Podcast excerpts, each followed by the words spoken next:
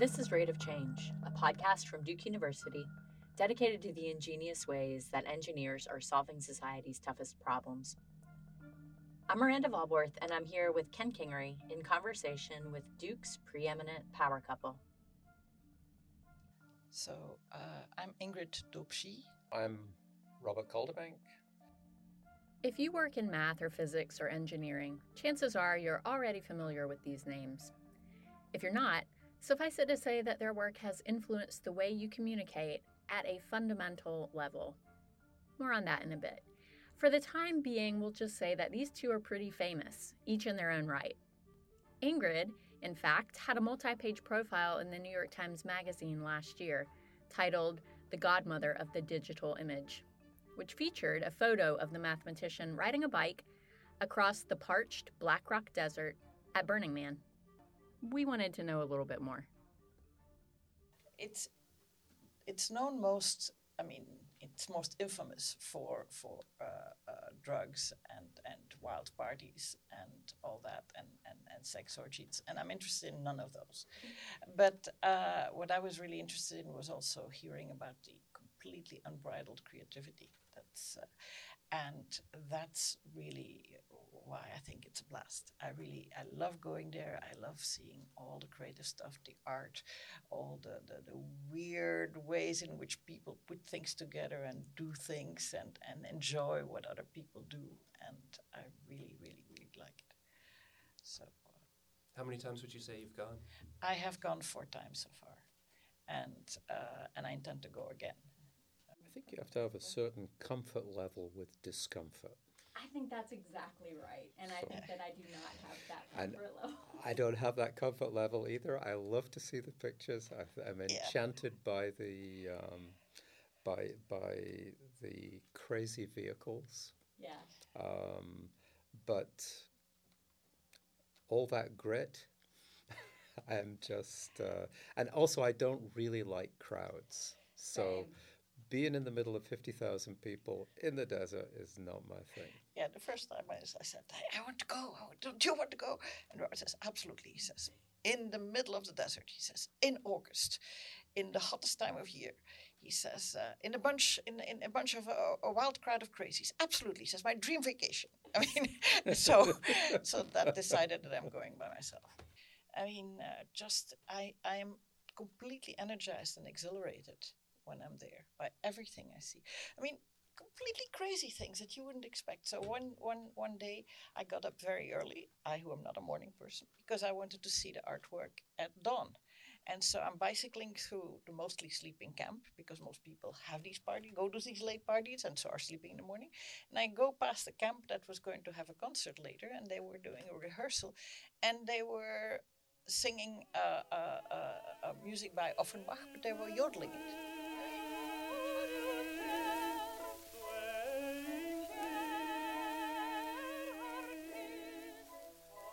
Very well to Offenbach, but I'd never heard that before. And I had never thought of, of that I would be bicycling there and hearing people yodel to Offenbach at six in the morning. I mean, it was absolutely crazy. These things happen all the time. So I, I really, really, really like it. You feel like that kind of recharges you, carries oh, you through. absolutely, absolutely. I mean, uh, just actually witnessing human creativity always recharges me. Seeing unexpected and, and creative things is is is what I get a lot of my energy from. Yes. I'm just curious. Do you have any sort of a artistic uh, inclination, or is that all Ingrid? I think it's mostly all Ingrid. I mean, uh, although it's. Uh, I mean, I think that the most artistic thing about me is handwriting. And um, if you. Oh, you have your uh, journal with you? Show you. So Robert has this collection. I mean, as long as I remember, he has a journal that he keeps, and just open it. Every so you have one for every year. Oh wow! And it it has as, as a summary of his technical ideas, but also of things that happened to our in our personal lives and, and so on. I think some we I met a historian who said this is going to be a treasure trove for some historian of science in the future. Certainly. I mean, and so yes, he has 30 years worth of these, one for each year. And, and it's almost calligraphed. I mean, this is just Yeah. Robert's normal handwriting when he's uh, Yeah. thoughtfully writing. Uh, so so uh, his, his letters to me uh, uh, when, when, when, we, when we were courting, as they said, uh, were in that handwriting. It's his standard handwriting when he's not scribbling. And uh, it's, it's, uh, I've, I've wondered whether we shouldn't make it a font, Calderbank Uh-huh. font. I love that. did you keep the Did you keep the letters? Oh yeah, of course. I have all of them. I mean, one of the re- one of the reasons that I do that is that um, sometimes when you when you you do research or you do administration, you spend an entire day, and at the end of the day, it's hard to figure out what you actually did. And actually taking 20 minutes at the end of the day to try and write down what it was that you accomplished is actually useful. Robert has been at the front of just about every breaking wave in communications technology since the 90s. He worked on voice band modem tech at Bell Labs as the internet was coming into being. That technology was incorporated into more than a billion devices. If you ever heard a modem chirp and squeak, you can thank Robert for that memory. More recently, he was part of the team at AT&T Labs that developed the group theoretic framework for quantum error correction providing the foundation for fault tolerant quantum computation. So, the fact that he faces the same existential question as everyone else what the heck did I accomplish today actually is kind of striking. Do you find that that exercise is a different muscle than thinking about math or physics, or is it all kind of the same No, thing to you? very much so. Yeah. It's very much the same. No, no, no. Or Well, I d- it's different, but it's it's also. Um, I mean, often the idea comes. I mean, you you're thinking about this, and the idea comes from over there. You're actually when you're thinking about technical things, you're you're often trying to make that happen. You there's you know there's there's not a recipe for that happening. Uh, but when it does happen, it's magical. Yeah, so so I we don't really know where ideas come from, but uh, it's my experience also that they come from uh, freewheeling a little bit. I mean, having the particulars of the problem in mind, but not trying to focus too hard on them. I mean, trying to mentally step back a little and, and leave a little bit of freedom so that things can jiggle.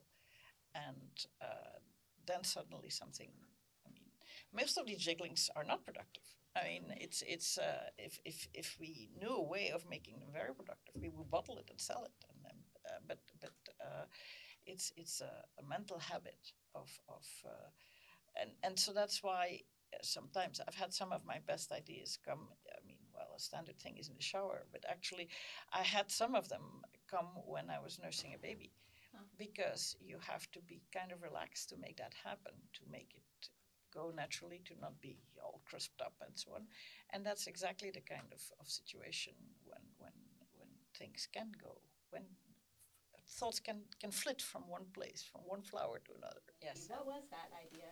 Oh, it was about. Uh, um, actually, it was about constructing, combining several structures that I had worked with in a very elegant way, that then actually became something that would became part of the JPEG 2000 standard. So it was it was to do with uh, biorthogonal wavelet bases and and and and, uh, and how to to structure them very nicely.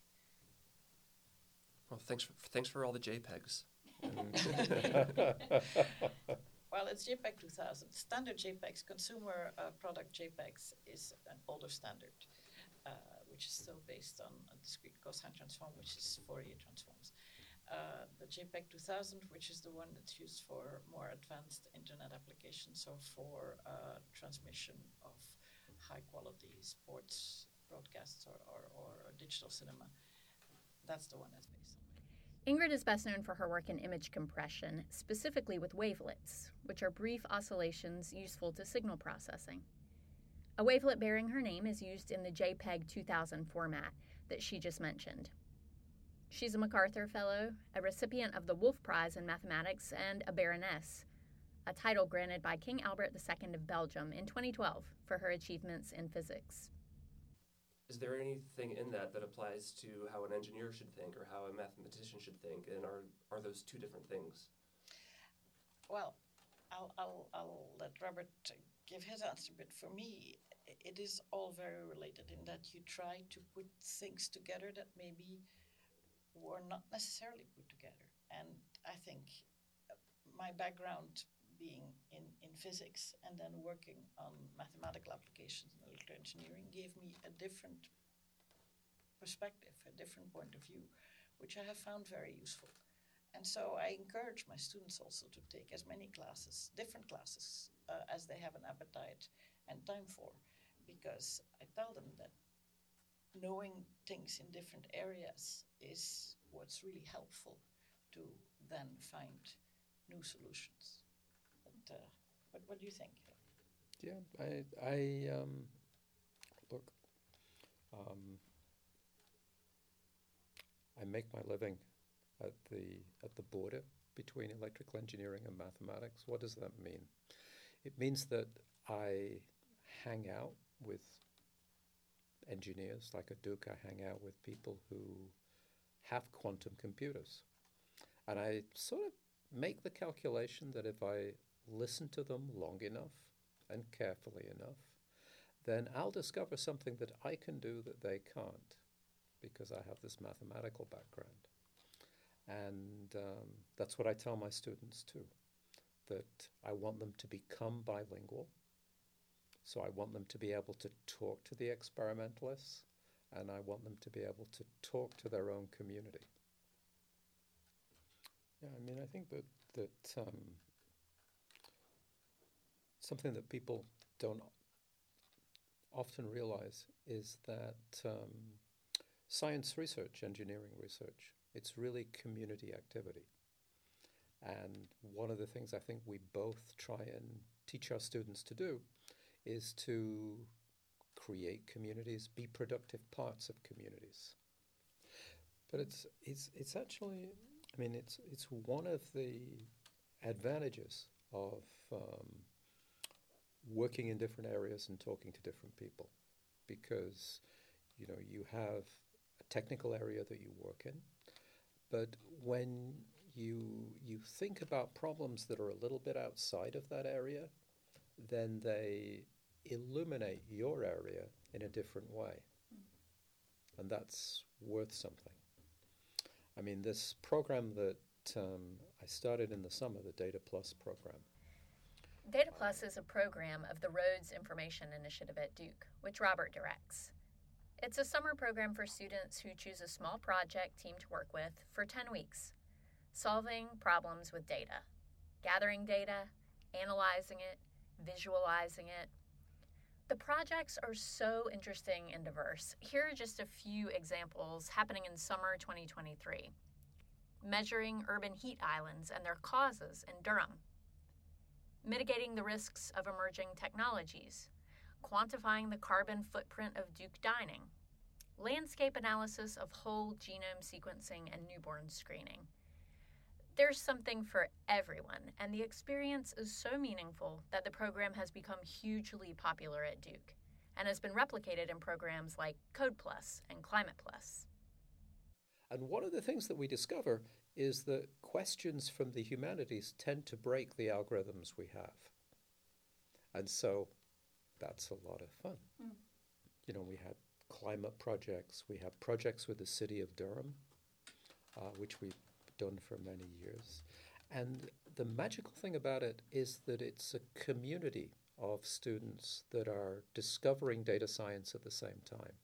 You know, first and second year students sign up for the uh, the experience, and they come out of the experience with this network of people who know stuff, who they can ask questions of, and I think that it gives them a whole support network for their time at Duke. And I think they might actually be more ambitious about the classes they sign up to take because they have this support network in the background. But uh, so, but it also, and I think very importantly, teaches them that on a project it's useful to have input from people who have a different background than your own, and that people who work on different projects but use similar tools may be useful resources. I mean, and that is something, both these things are very important and useful to do, to have, uh, to, to have as an attitude for, for the, the rest of their lives. Yeah, I mean, I think that, you know, we, of course, students come to Duke, we teach them stuff. So they'll learn an algorithm. And then we'll test how well they know the algorithm. We'll give them a data set, and it's a clean data set, and the answers are perfectly unambiguous. When they work in the real world with a real data set, it is messy. It is incomplete. It takes you four weeks to get it in the form where you could even ask it a question. And and you have to do this. So in a sense it's an experience where you integrate all of the things you learn to do something of use for a client. I mean, I think that there, so there's two things that I think are educationally transformative. One is this idea of a project with a client, uh, and the other is being part of a team to work on the project. And I think that the combination of the two is really transformative. I'm curious if uh, you guys uh, bounce problems off each other, if if you kind of work collaboratively, collaboratively at all, or if you just try to keep your professional lives separate. And so this is a really is yes it, and no. so it's yes and no. Actually, it's, in some sense, it's really interesting because most of the time we need very few words to communicate. Like, um, uh, you know, if we both like a rug or a painting, then um, we resonate. We just resonate.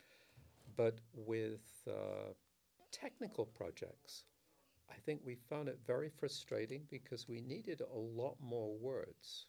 Because our skill sets are very different. Robert is basically an algebraist, and I'm an analyst. And the way I describe that, which is caricature in both senses, but is that analysts are, are really the problems that we look at are like like uh, a metaphor is you have an overstuffed sock and you push in something else and then you want to see where it starts bulging elsewhere.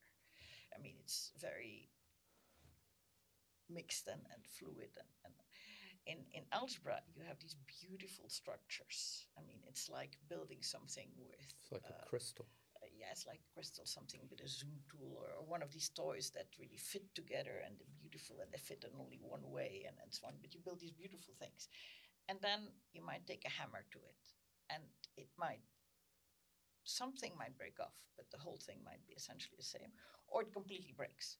But there's not a question of I hammer here and then something else start bulging there. Uh, it's all or nothing.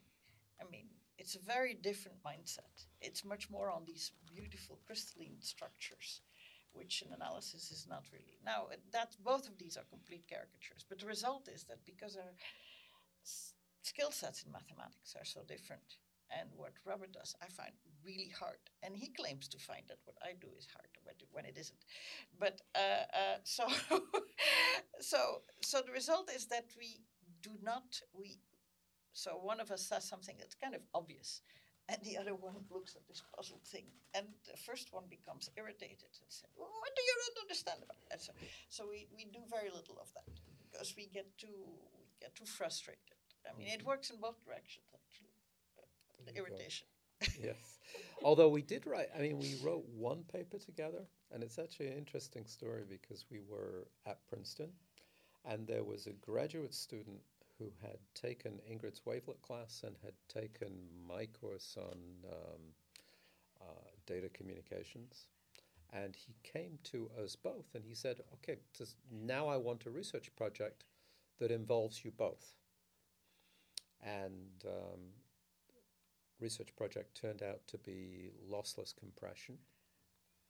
And um, it had an influence on the JPEG standard and um, we did get quite frustrated in the writing of the paper, but in the end, it was actually quite a successful paper. It's got like 2,000 citations or But, something like but that. we haven't done it since. We haven't done that since. So. and and it, it, it, I mean, but I've been thinking that I might try to to, uh, to to really get into some of what you're doing now on quantum computing again. I mean, Mhm. uh, Yeah, the thing is that yeah. So, for example, we have completely different skill sets in in in in quantum stuff. So, I mean, Ingrid understands what hydrogen atoms really are, and for me, quantum computing starts when things become operators. and well, and Clifford algebra. And Clifford algebras, yes. Yes, and I and I think, oh my God, Clifford algebra. I'll be honest, I had no idea what they were talking about at this point. But they understood each other very clearly, and they didn't need very many words to achieve it. They just resonate. It goes to show how valuable time spent with people outside of your own field of expertise can be.